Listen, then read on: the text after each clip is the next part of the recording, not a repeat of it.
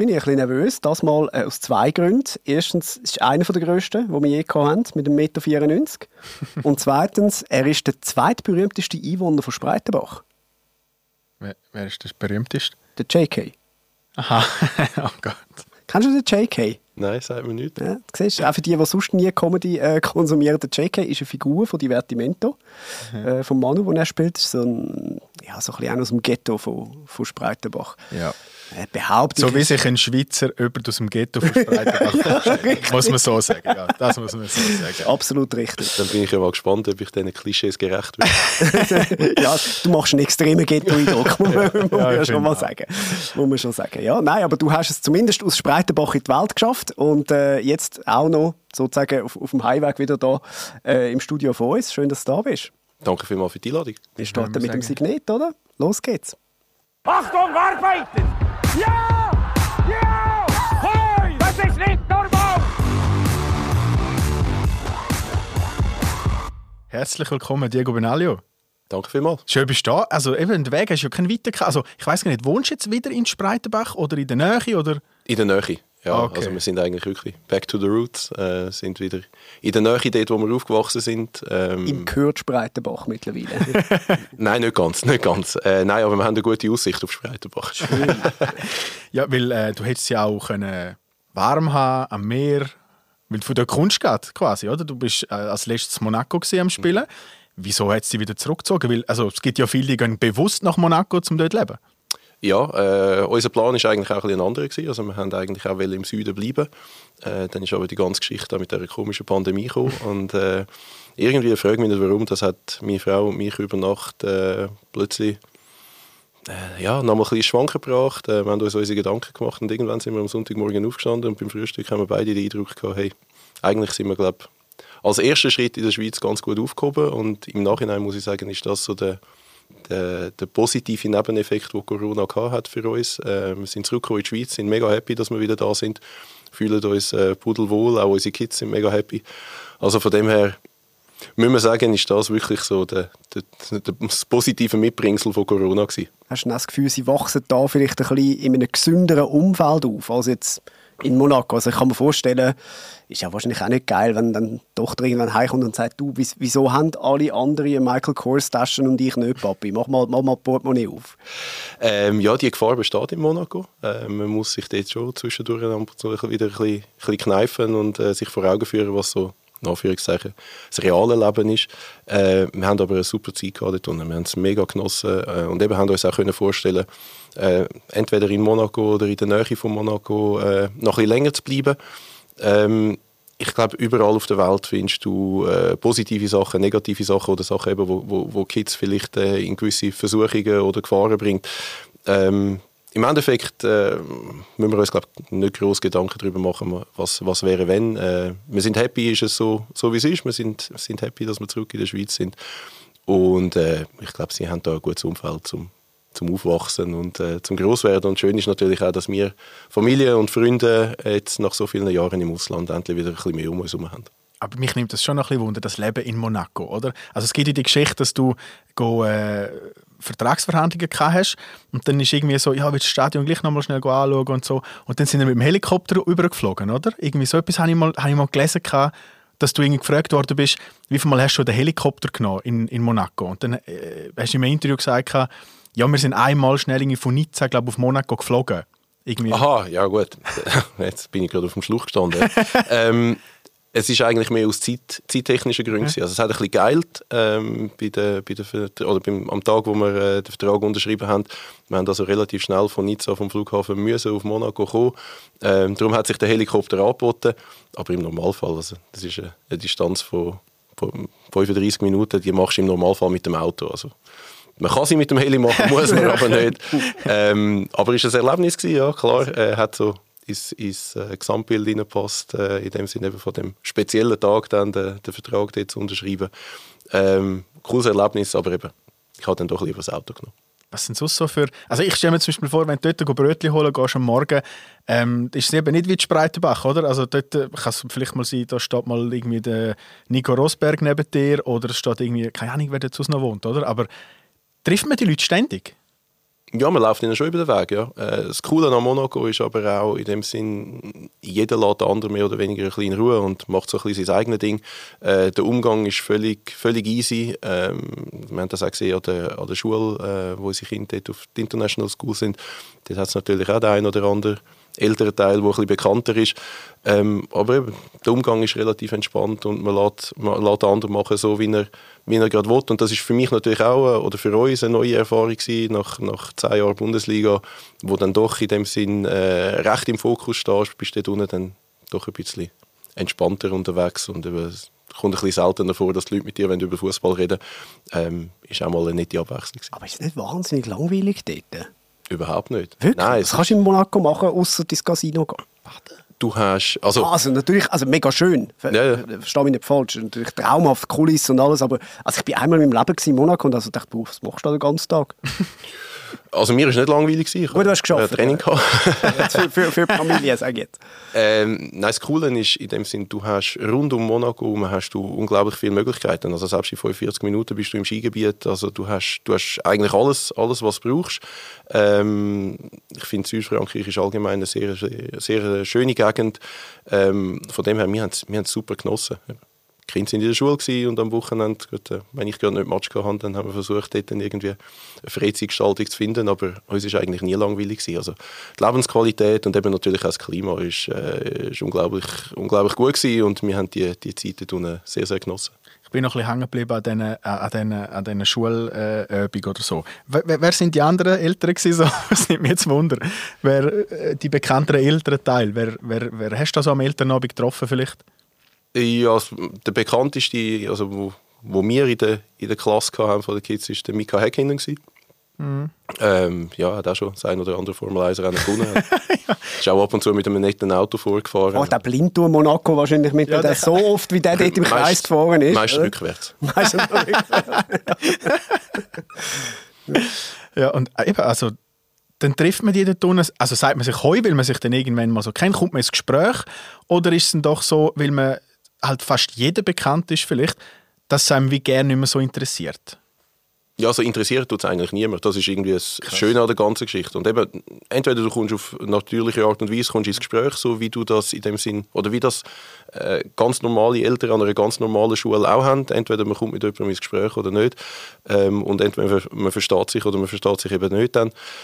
Aber es ist auf gar keinen Fall so irgendwie so, oh hey, dann ist okay. Ich muss mit dem irgendwie ins Gespräch oder so. Und überhaupt nicht. Jeder ist relativ entspannt unterwegs und das macht das Ganze eigentlich super angenehm. Also es ist eigentlich wie der Spreitenbach, einfach, dass sie in Monaco besser Deutsch können.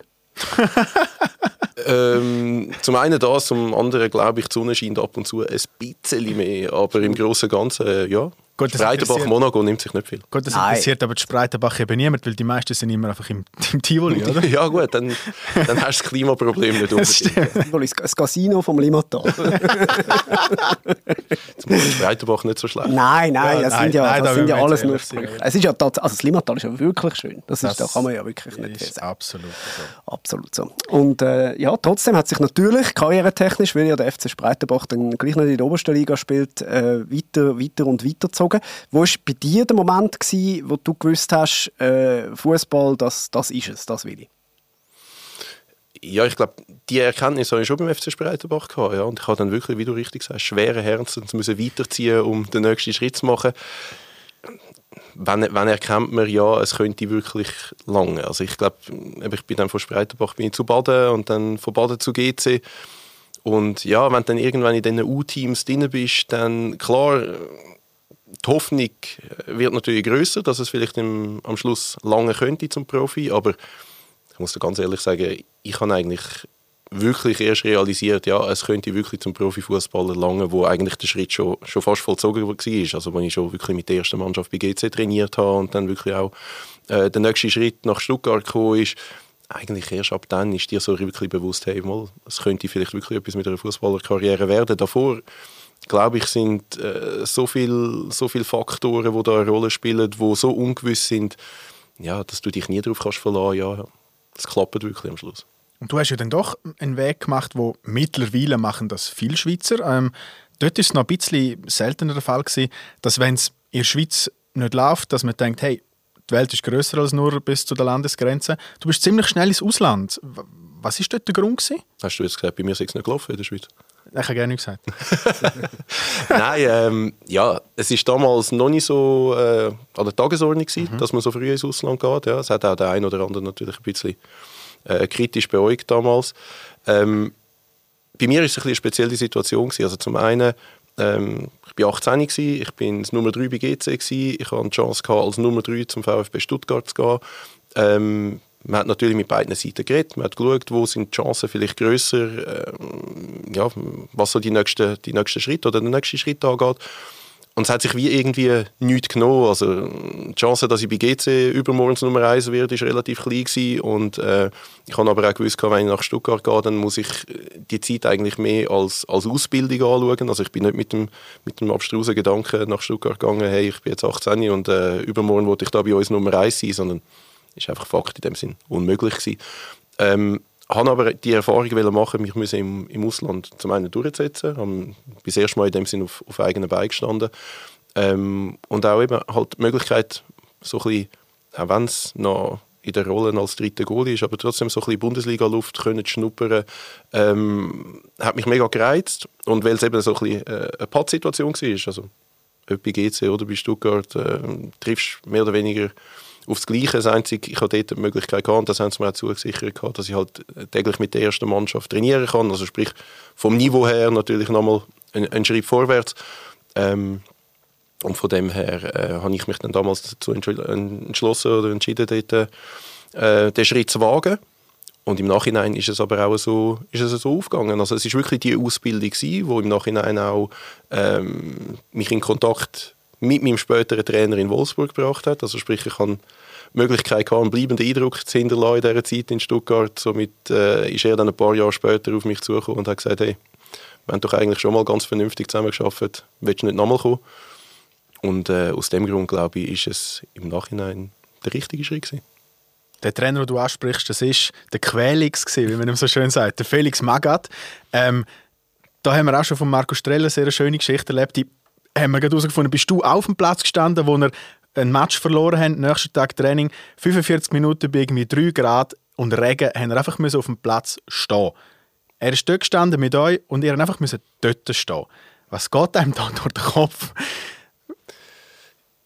Ja, es ist noch schwierig zu beschreiben, was dir da durch den Kopf geht. Was mache ich eigentlich da? Ja, nein, du fragst dich eigentlich während diesen ganzen 45 Minuten lang, was passiert jetzt? Was kommt jetzt als nächstes? Und irgendwie eben, abgesehen davon, dass er dann irgendwann mal zu unserem Captain, Sonimir Soldo, gesagt hat, willst du etwas sagen? Und er mehr oder weniger nüchtern geantwortet hat, es gibt nichts zu sagen. Ist in diesen 45 Minuten viel passiert. Er hat dann zum Schluss gesagt, so, jetzt sind da etwa gleich viel rumgestanden wie gestern in der zweiten Hälfte. Jetzt könnt ihr rein und wir treffen uns heute Nachmittag um 15:30 zum zweiten Training. Ja, du stehst dort, frierst und weisst nicht so recht, geht das Training jetzt los, geht es nicht los, was passiert, kriegen wir einen Einlauf, kriegen wir keinen Einlauf.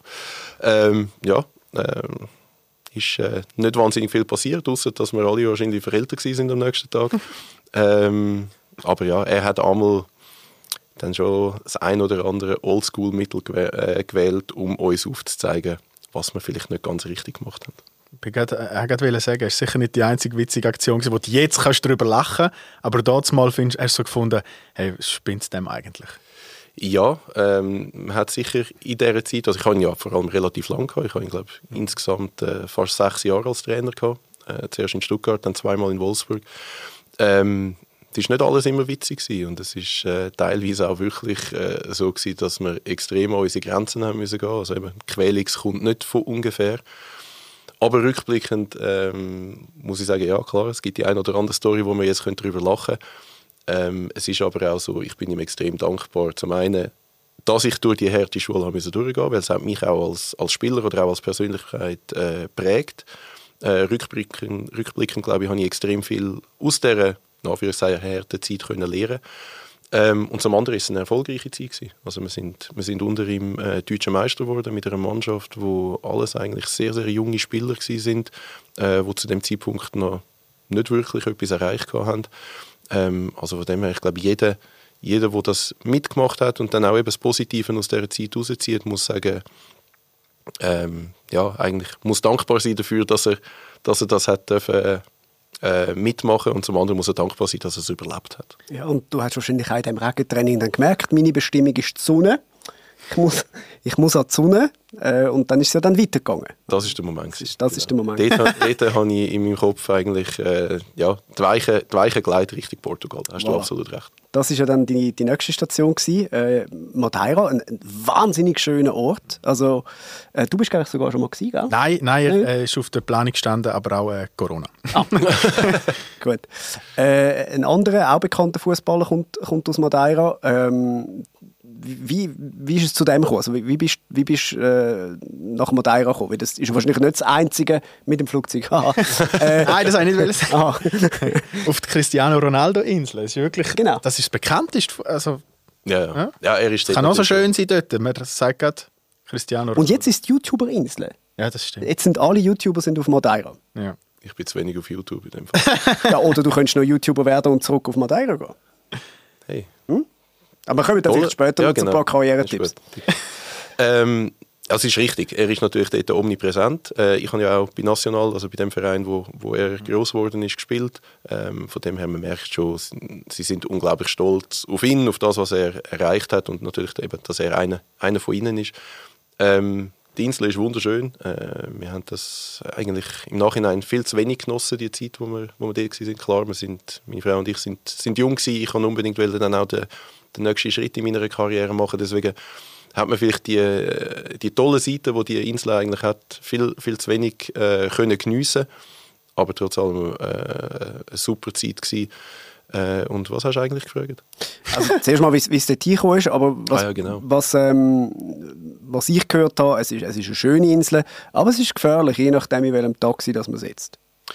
Ja, es hat auch so ein Erlebnis gegeben, wo mir ein bisschen Angst und Bange geworden ist. Also zuerst mal, wie ich dort angekommen bin, es hat eigentlich zwei Komponenten gehabt. Also, zum einen hat mich jemand vom Verein gesehen bei einem U21-Länderspiel. Sie sind auf der Suche nach einem Goalie gewesen und sind irgendwie, frage mich nicht, warum auf mich gekommen, keine Ahnung. Möglicherweise war es gut gewesen, aber das ist nicht erklärbar. Aber das ist jetzt vielleicht auch eine Verschwörungstheorie. Und das andere ist, mein damaliger Berater war in Portugal daheim gewesen. Vielleicht hat auch das noch eine Rolle gespielt, ich weiß es nicht. Aber auf jeden Fall... Der MZ, er war auch bei GC gewesen. Also es hätte ja können sein, dass es damals schon... Oder? Heute sind ja alle Berater von GC sind ja irgendwo in Portugal noch verbandelt. Aber das ist eine Zeitgeschichte. Ja, man trifft sich immer wieder. Voilà. Ja. Nein, auf jeden Fall... vielleicht sind es auch glückliche Umstände gewesen, aber im Nachhinein muss ich sagen, für mich natürlich auch dort super aufgegangen. Auch dort war es ähnlich gewesen wie bei meinem Wechsel nach Stuttgart. Es hat viele gehabt, die Augen verdreht haben. Also ich war super happy gewesen, habe meinen Vertrag unterschrieben, komme heim. Und dann läuten sie mir von rechts und links an und sagen, hey, bist du dumm, was machst du, was willst du in Portugal? Da sehe ich keinen Menschen. Ich so, ja, okay, gut. Sehe ich ein bisschen anders, aber okay, bin ein bisschen extrem überrascht gewesen von dieser negativen Dynamik, die sich dort ergeben hat. Aber nachher muss ich sagen, ist es aufgegangen, und ich bin auch dort happy gewesen, dass ich den Schritt gewagt habe, weil ich glaube auch dort wieder eine neue Sprache, musst du wirklich von null auf durchsetzen. Ist auch für mich als Persönlichkeit wieder etwas gewesen, was mich im Endeffekt weitergebracht hat. Und dann eben auch die ominöse Taxifahrt ist sicher auch etwas gewesen, wo mich abgehärtet hat. Nein, ich bin irgendwann in ein Taxi eingestiegen, und die Rivalität auf der Insel, es hat ja zwei Mannschaften in der ersten Liga, Nacional und Maritimo. Und die Rivalität ist wirklich, obwohl die Insel relativ klein ist, ist die Rivalität richtig groß. Und dann bin ich in dem Taxi gehockt, und dann habe ich schon gemerkt, der Taxifahrer schaut so 2-3 Mal ein bisschen in den Rückspiegel irgendwie so, schaut ein bisschen grimmig. Haben wir aber nie groß dabei gedacht, und dann irgendwann macht er den Radio an und macht die Hymne von Maritimo auf voller Lautstärke. Schaut so in den Rückspiegel und grummelt etwas vor sich an, und ich habe das irgendwie so verstanden, wie ich setze dich jetzt da in der Pampa dann gerade aus. Also, du bist im falschen Taxi, Kollege. Er hat mich dann Gott sei Dank trotzdem dort angebracht, wo ich eigentlich wollte, aber... Ich habe in Zukunft dann immer ein bisschen genauer geschaut, hängt irgendwo noch ein Wimpel von Maritimo in einem Taxi. Wie viel Trinkgeld hast du gegeben? Sehr viel, weil ich dass ich es überlebt habe. Der hat sich sicher gedacht, als du im Derby vielleicht eine riesen Parade gemacht hast, hat er sich auch gedacht, ich hätte ihn doch so... Hätte ich den doch über Klippen gefahren. Aber das ist ja doch dann auch... du bist in Portugal gewesen, noch auf dieser Insel. Das ist ja dann sicher wie so ein kleiner Mikrokosmos, gerade wenn Derby-Zeit ist. Also da wird ja ewig dann wahrscheinlich nur über das geschwätzt, vorher und nachher. Merkt man das dann dort, dass man dann wie, eben zwar in Portugal, aber dann doch noch so in dieser kleinen Welt auf dieser Insel ist? Ja, es ist schon speziell. Also gerade die Woche so vor den Derbys ist immer speziell gewesen. Also zum einen hast du in Portugal 3 grosse Zeitungen, die wirklich nur über Sport berichten. Dann hast du auf der Insel auch nochmal 2, die immer sehr ausführlich über Sport berichten. Und eben gerade vor dem Derby merkst du, also du gehst zum Bäcker, dann wirst du von rechts und links angesprochen. Also egal, wo du dich eigentlich bewegst. Die Leute gehen dir schon zu verstehen, ey, wenn ihr am Samstag verliert, dann... Du musst also am Sonntag oder am Montag nicht kommen. Kaufst du Brot? Ja, genau, kaufst schon mal Brot, weil... ist dann zu für dich. Gibt es dort Hooligans oder ist das so quasi, hey komm, ist zwar Derby, aber wenn wir nicht lieber an den Strand? Oder weißt, Hooligan so? In der Badhose, finde ich mir noch geil. Das? Der Hooligan im klassischen Sinn nicht, also nicht so, wie wir ihn uns jetzt gerade vorstellen. Aber sie sind sehr impulsiv, also egal ob Mann, Frau, jung, alt... gross, klein, jeder fiebert mit, jeder geht dort richtig ab und das macht es aber auch aus. Also es ist, gerade auch, selbst wenn wir mit dem Sinn kleinen Nacional gegen Benfica gespielt haben oder so, das ist, da ist wirklich, da ist Druck auf dem Kessel, da ist Wochenende für Wochenende wird das gelebt und wird zelebriert und ist für mich auch eine mega geile Erfahrung gewesen. Ja, das glaube ich. Ja, und dann dort bist du also wirklich explodiert karrieremäßig. Dort bist wirklich, eben ist genau das Gegenteil passiert, wo alle dir gesagt haben, man sieht dich ja nicht. Dort bist du wirklich auf der Radar gekommen, bei allen. Und dann hast du gefunden, so, jetzt habe ich es genug lang schön gelebt. Jetzt gehe ich auf Wolfsburg. Das Spreitenbach von Deutschland. Dort hast du nicht auf Lebensqualität geschaut in erster Linie, oder? Mal, absolut. Definitiv. Also ich bin zuerst mal in die Innenstadt, habe mir das Ganze angeschaut, bevor ich überhaupt mit dem Verein geredet habe. Ja, genau. Spass beiseite. Also ich muss dazu sagen, ihr macht mir Spreitenbach und Wolfsburg so madig, da muss ich mich jetzt dagegen wehren. Wolfsburg hat in Deutschland nicht den besten Ruf, allerdings muss ich sagen, wir haben eine super Zeit gehabt dort. Also gerade als Familie lebst du in Wolfsburg wunderbar. Durch das, dass VW sehr präsent ist, sind sie aber auch sehr darauf bedacht, ihren vielen Mitarbeiter, die es ja zweifellos hat, dort dann auch viele Freizeitmöglichkeiten zu bieten, wirklich in dem Sinne die Stadt auch immer wieder zu erneuern, zu verschönern. Also es gibt entgegen dem Ruf ganz, ganz viele Möglichkeiten und als Familie lebt man wirklich in Wolfsburg sehr, sehr gut. Zudem kommt dazu, wenn einem wirklich dann jemand Großstadt zu sehr fehlt, dann bist du schnell in Hamburg, du bist schnell in Berlin, also wir haben alles gehabt, was wir gebraucht haben. Ich bin auch sehr, sehr froh gewesen, dass meine Frau wirklich mir von Anfang an immer signalisiert hat, hey, du entscheidest, was für dich sportlich am besten ist. Ich komme mit, kein Problem. Der erste Tag war nicht ganz einfach gewesen, gebe ich zu, weil es hat den queren Weg geregnet. Ich habe meinen Vertrag unterschrieben, sie hat angerufen und hat gesagt, du, eben, gerade nach Madeira, wo sie jeden Tag schon hat, hast du schon unterschrieben? Und ich so, ja. Okay. Aber nein. Und bei anderen Sprüchen muss man ja sagen, ein Ort ist ja immer so schön wie die Menschen, die man rundherum hat. Und du hast deine Familie dabei gehabt. Genau. Und wie du sagst, eben, ich glaube, das ist sicher eine sehr familiäre Stadt, eben, weil auch das VW sehr präsent ist. Plus, sportlich ist es natürlich auch wieder ein Aufstieg gewesen, sage ich mal. Absolut. Nur den Fortschritt. Ja. Nein, es ist für mich eben genau der Schritt, den ich eigentlich in Portugal ja darauf gewartet haben oder darauf hingeschafft haben, der ist dann gekommen mit Wolfsburg und das ist im Nachhinein, also besser hätte es nicht können aufgehen eigentlich. Es ist wirklich zum einen eine super Konstellation gewesen, eben, kommst zu einem Trainer oder es holt dich einen Trainer, wo dich kennt von früher, wo dich unbedingt auch will. Das ist natürlich immer eine super Grundvoraussetzung.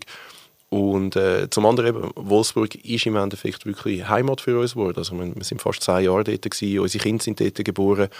Und wir haben uns super wohl gefühlt. Also von dem her, Wenn du heute als Spieler so lange bei einem Verein bleiben kannst und dich dann eben auch in der Stadt und dort in dieser Umgebung so wohl fühlst, wie wir uns gefühlt haben, dann kannst du dich glücklich schätzen, weil es ist ja wirklich nicht mehr an der Tagesordnung, dass ein Spieler dann fast 10 Jahre bei einem Verein bleibt. Ja.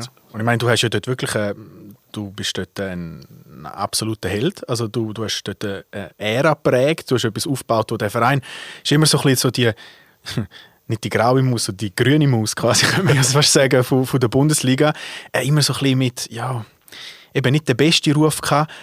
Du bist mitverantwortlich gewesen, dass der Club wie so ein Gesicht bekommen hat, so ein bisschen Farbe bekommen hat. Ihr habt ja Geschichte geschrieben mit dem Meistertitel, oder? Ihr habt da mit der Dortmund-Bayern-Dominanz durchbrochen. Hast du gemerkt, dass da sich etwas entwickelt hat, dass der Verein plötzlich anders gesehen worden ist? Ja, es hat sich auf jeden Fall etwas da. Ja. Ich gebe dir recht, davor ist Wolfsburg ja allein durch die Klassierungen in der Tabelle in der, sage jetzt mal, unteres Drittel gewesen. Und man hat sie nicht so recht wahrgenommen, das ist richtig. Und natürlich mit dem Meistertitel hat sich das Ansehen vom Verein sicher verändert. Auch über die Landesgrenze hinaus. Ich glaube, vielen Leuten war Wolfsburg davor kein Begriff gewesen. Durch den Meistertitel ist das dann in anderen Ländern plötzlich auch so gewesen, dass man Wolfsburg plötzlich auf dem Schirm hatte und vielleicht auch ein bisschen verfolgt hat. Nein, ist klar. Es ist unglaublich schön, dass ich Teil von dieser Geschichte sein darf, dass ich Teil sein oder mithelfen eben die Geschichte ein bisschen auf Vordermann zu kriegen. Und ich glaube, dass das über die Landesgrenze hinaus sicher eher positiv war für Wolfsburg. Dort war es sicher umgekehrt gewesen. Also wenn du in Wolfsburg einmal zum Beck bist, haben die alle gekannt und alle angesprochen. Und es war nicht so wie eben in Monaco nachher. Es war ein bisschen schwieriger gewesen, dort unter dem Radar zu bleiben. Ja, das ist richtig. Vor allem natürlich, wenn man so lange dort ist, dann kommt noch dazu, klar, eben, wie du richtig gesagt hast, ich bin dann irgendwann eines der Gesichter von dem Verein gewesen. Habe schon fast ein bisschen zum Inventar dazugehört. Und dann, ist es dann zum einen... Du kriegst natürlich Resonanzen, wenn es gut läuft, du kriegst aber natürlich auch die Resonanzen ab, wenn es dann eben nicht so gut läuft. Und dann hast du dann auch das Gefühl, es lässt jetzt jeder seinen Scheiß auch noch bei dir ab. Aber gehört dazu. Mit den zurückhaltenden Deutschen charmant, haben sie das wahrscheinlich dann gesagt. Sie sind grundsätzlich ein bisschen forscher wie wir Schweizer. Apropos, sag. Was ich mich gefragt habe, lebt man denn in Wolfsburg, wenn man dort spielt, die meisten Spieler wirklich in Wolfsburg? Oder ist es so, weißt, also es lebt jetzt wirklich kein Schalke-Spieler in Gelsenkirchen? Oder Dortmund-Spieler sind meistens auch irgendwie außerhalb oder so, oder dass die irgendwo anders leben. Ich glaube, Gladbach-Spieler wohnen dann noch viel in Düsseldorf oder irgendwie so. Wie ist das zu Wolfsburg? Ich meinte, also dass in der Zeit, als ich dort war, haben so ziemlich alle in Wolfsburg gewohnt. Ich weiss, ganz am Anfang haben die Spieler mal probiert, eben dann irgendwie noch eine Wohnung in Berlin zu haben und zu pendeln. Dem hat aber dann der Verein irgendwann einen Riegel vorgeschoben. Sie haben sich einfach keinen Heli leisten können. Ist nicht jedermanns Sache, genau. Nein, im Endeffekt haben eigentlich fast alle Spieler in Wolfsburg gewohnt. Und wie ich vorher schon gesagt habe, also, man kann in Wolfsburg wirklich gut leben. Ja. Wie ist es, wenn man dort kein VW fahren will? Weißt du, so, hey, ich hätte gerne einen Lamborghini. Und dann so, ja. Ah gut, Lamborghini geht. Es gibt so Marken, die gehen, die gehören zum VW-Konzern dazu, aber also wenn du mit dem Mercedes kommst, dann bist du eigentlich schon relativ kurz vor dem Umgleit werden. Es steht so etwas im Vertrag. Was für Autos darfst du fahren und so? Ja, definitiv. Also gerade alles, was offizielle Termine angeht, steht es auf jeden Fall im Vertrag. Aber so ehrlich müssen wir sein, es wird auch nicht gern gesehen, wenn du in deiner Freizeit dann irgendwie mit einer Marke kommst, die wirklich ein Konkurrenzprodukt ist. Ich habe eine gute Geschichte gehört von Dortmund. Die haben ja als Autopartner leider Opel. Und die Spieler wollen halt kein Opel fahren. Ich meine, so ein Aubameyang fährt jetzt garantiert kein Opel, oder? Kann ich nicht nachvollziehen. Und dann haben sie müssen einen zweiten Parkplatz machen, ein bisschen weiter weg vom Trainingsgelände. Dann sind alle dort hergefahren, in Opel umgestiegen und dann so aufs Trainingsgelände gefahren. Fußballer sind Erfinder. Fußballer, oder? Mhm. Und ein bisschen eitel. Es enttäuscht mich, du bist so normal. Oder? Ja, nein. Schau mal meine Frau, ich glaube, die sagt etwas. Ja, man sagt ja über Goalies, das sagen so ein bisschen Verrückte, ein bisschen Spinner. Du bist so normal. Ich habe das Gefühl, ich komme schon grausam aus mir raus. Im Fall. Ist das jetzt schon, das ist das Äußerste, was du jetzt, also das Innerste, was jetzt nach Hause kommt schon. Müssen wir die heben? Ist crazy, nein, ja. Gibt mir ja keinen Kaffee. Ja. Also, mir hat mal eine Unterhaltungschefin gesagt, du wirst nie ein richtig guter Künstler, weil du bist viel zu normal. So. Ich habe nicht gewusst, ob es ein Kompliment ist oder eine Kritik. Ich in dem Moment gar nicht gewusst. Und ich würde über dich ja wie genau das Gleiche sagen. Wenn du jetzt noch anfangs Karriere, würde ich sagen, du bist für mich kein Goalie, du bist das Normal. Ist das für dich ein Kompliment oder ist es eine Kritik? Das ist noch schwierig zu sagen. Es geht mir ähnlich wie dir. Ich weiss jetzt nicht genau, was du von mir willst. Ja, das ist ja schon so.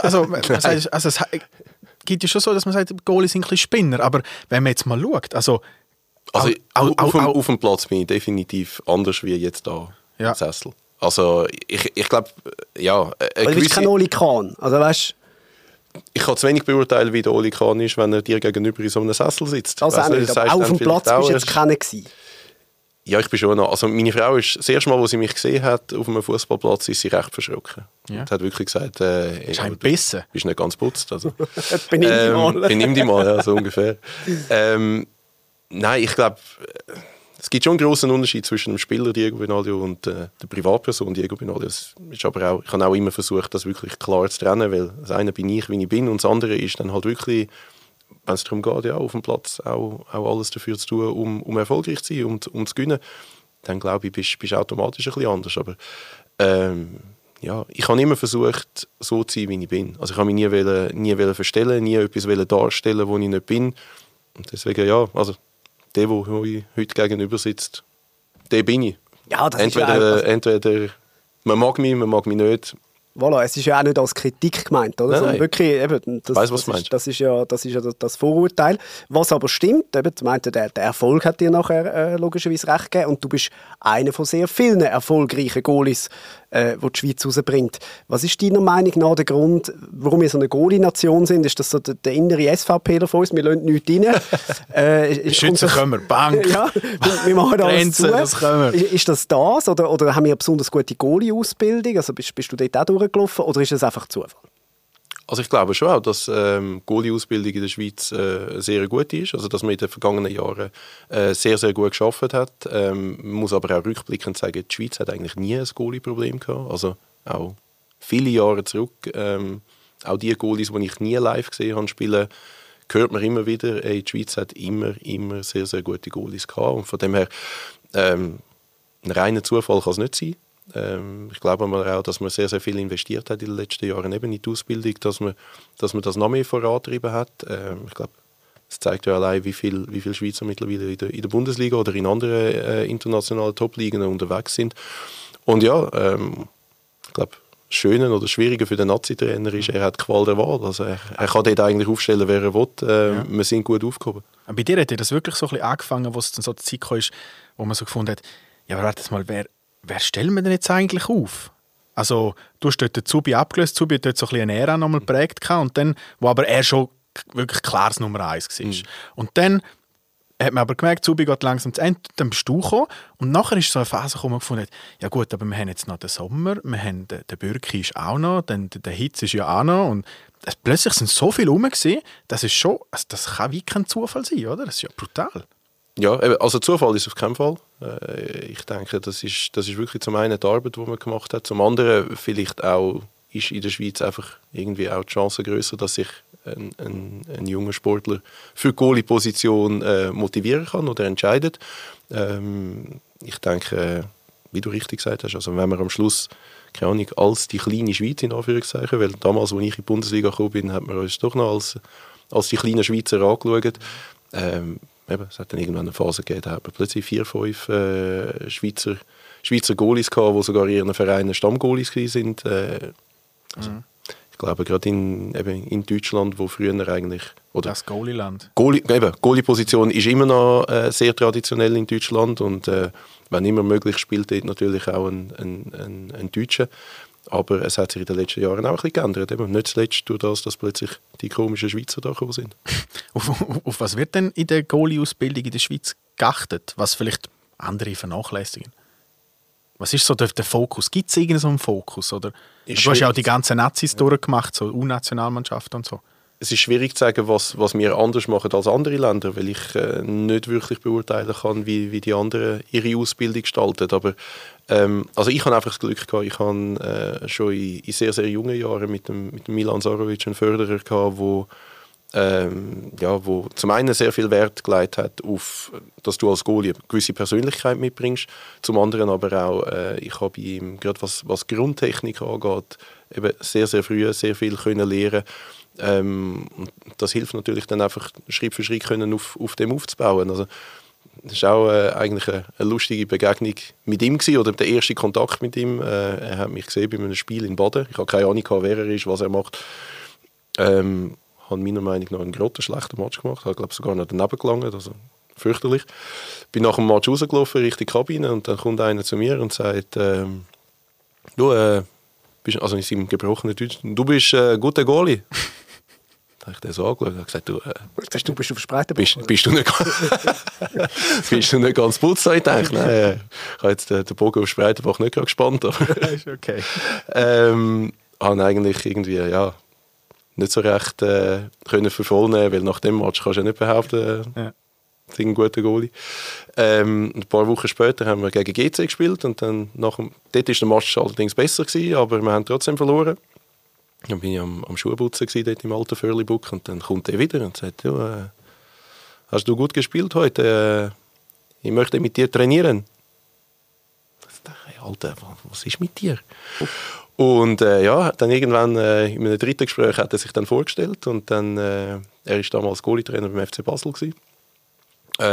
Ja, dann ist dann der Groschen gefallen und hat dann gemerkt, oh, der Mann versteht etwas von seiner Arbeit und hat mich dann auch zum FC Basel holen. Also dann 2-3 Mal zusammen trainiert und er war wirklich der Meinung, es könne etwas aus mir werden.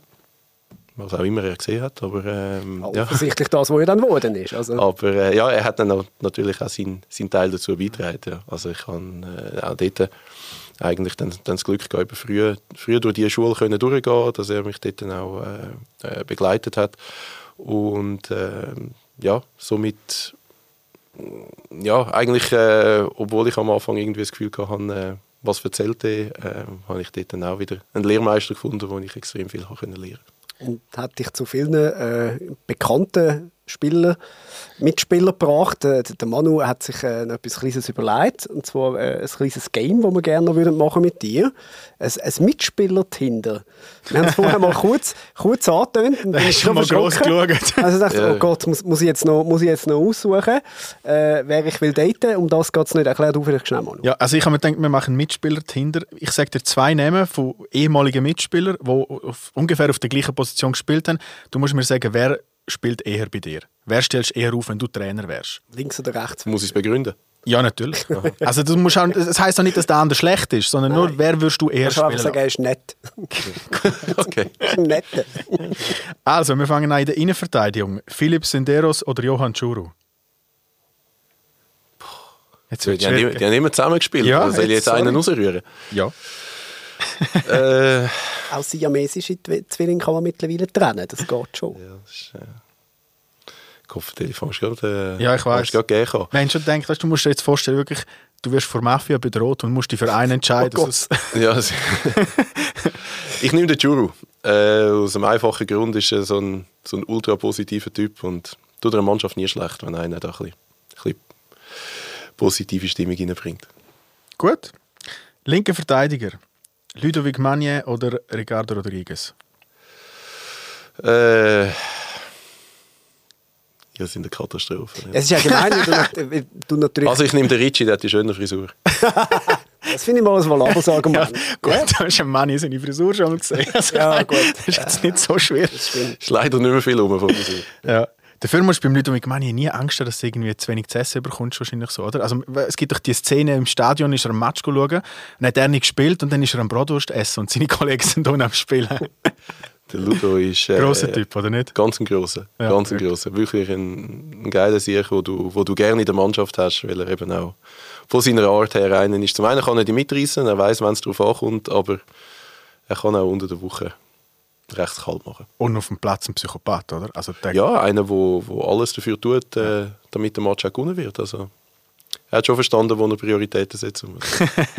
Jetzt, glaube ich, ist die schwierigste. Also, defensives Mittelfeld. Wallon-Berami oder Granit Xhaka? Kann ich beide nehmen? Ich nehme...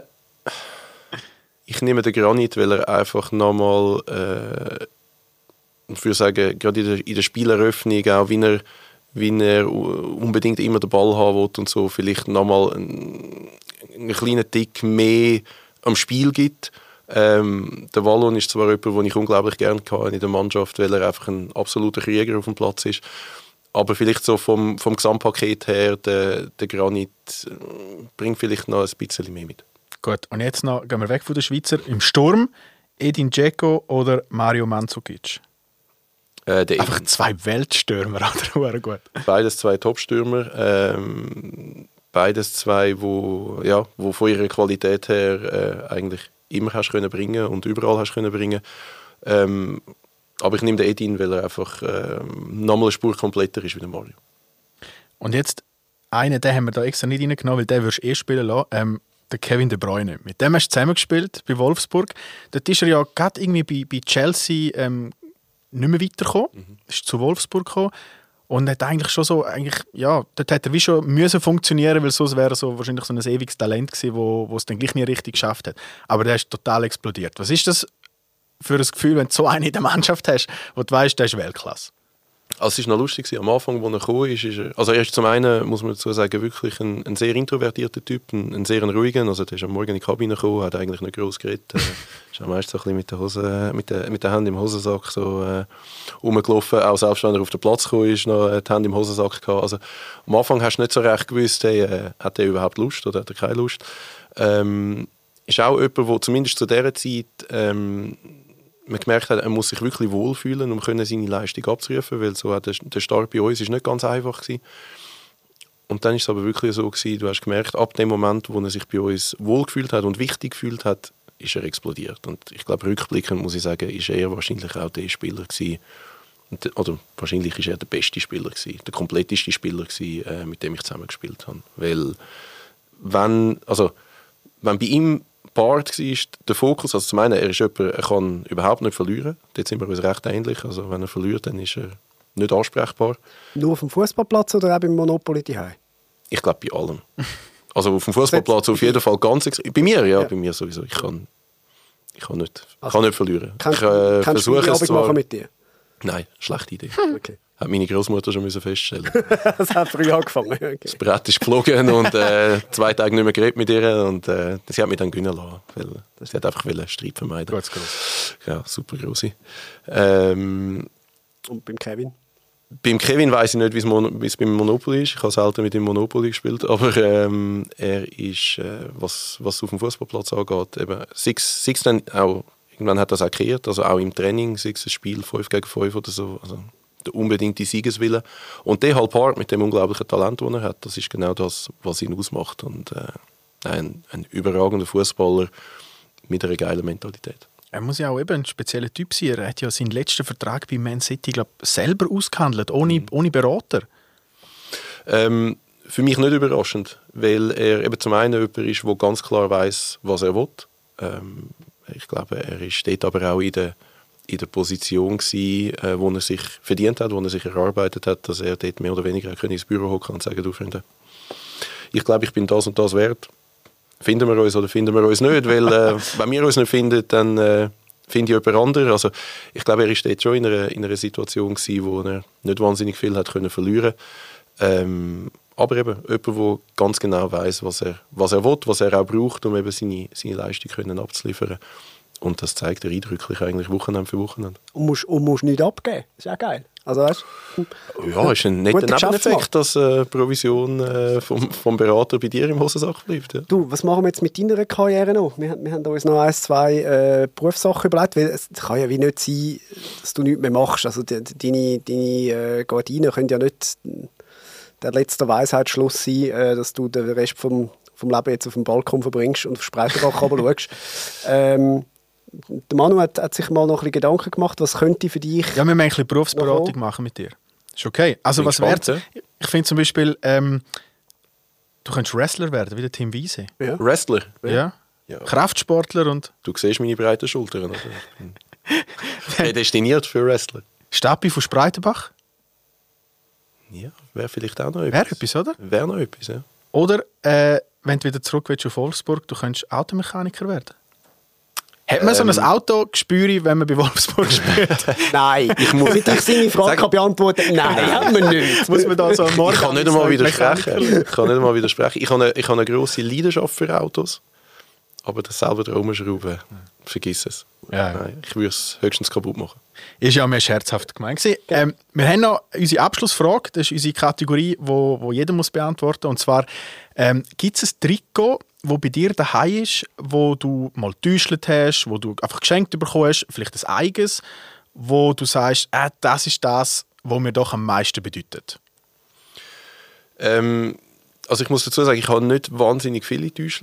Ich habe wirklich nur entweder mit Freunden, die wir gegeneinander gespielt haben, oder eben mit zwei, drei, die im Endeffekt auch so ein bisschen, ja, idolisch vielleicht ein bisschen hochgehängt, aber das Trikot, wo ich irgendwo ein bisschen einen speziellen Platz dafür habe, ist das von Buffon.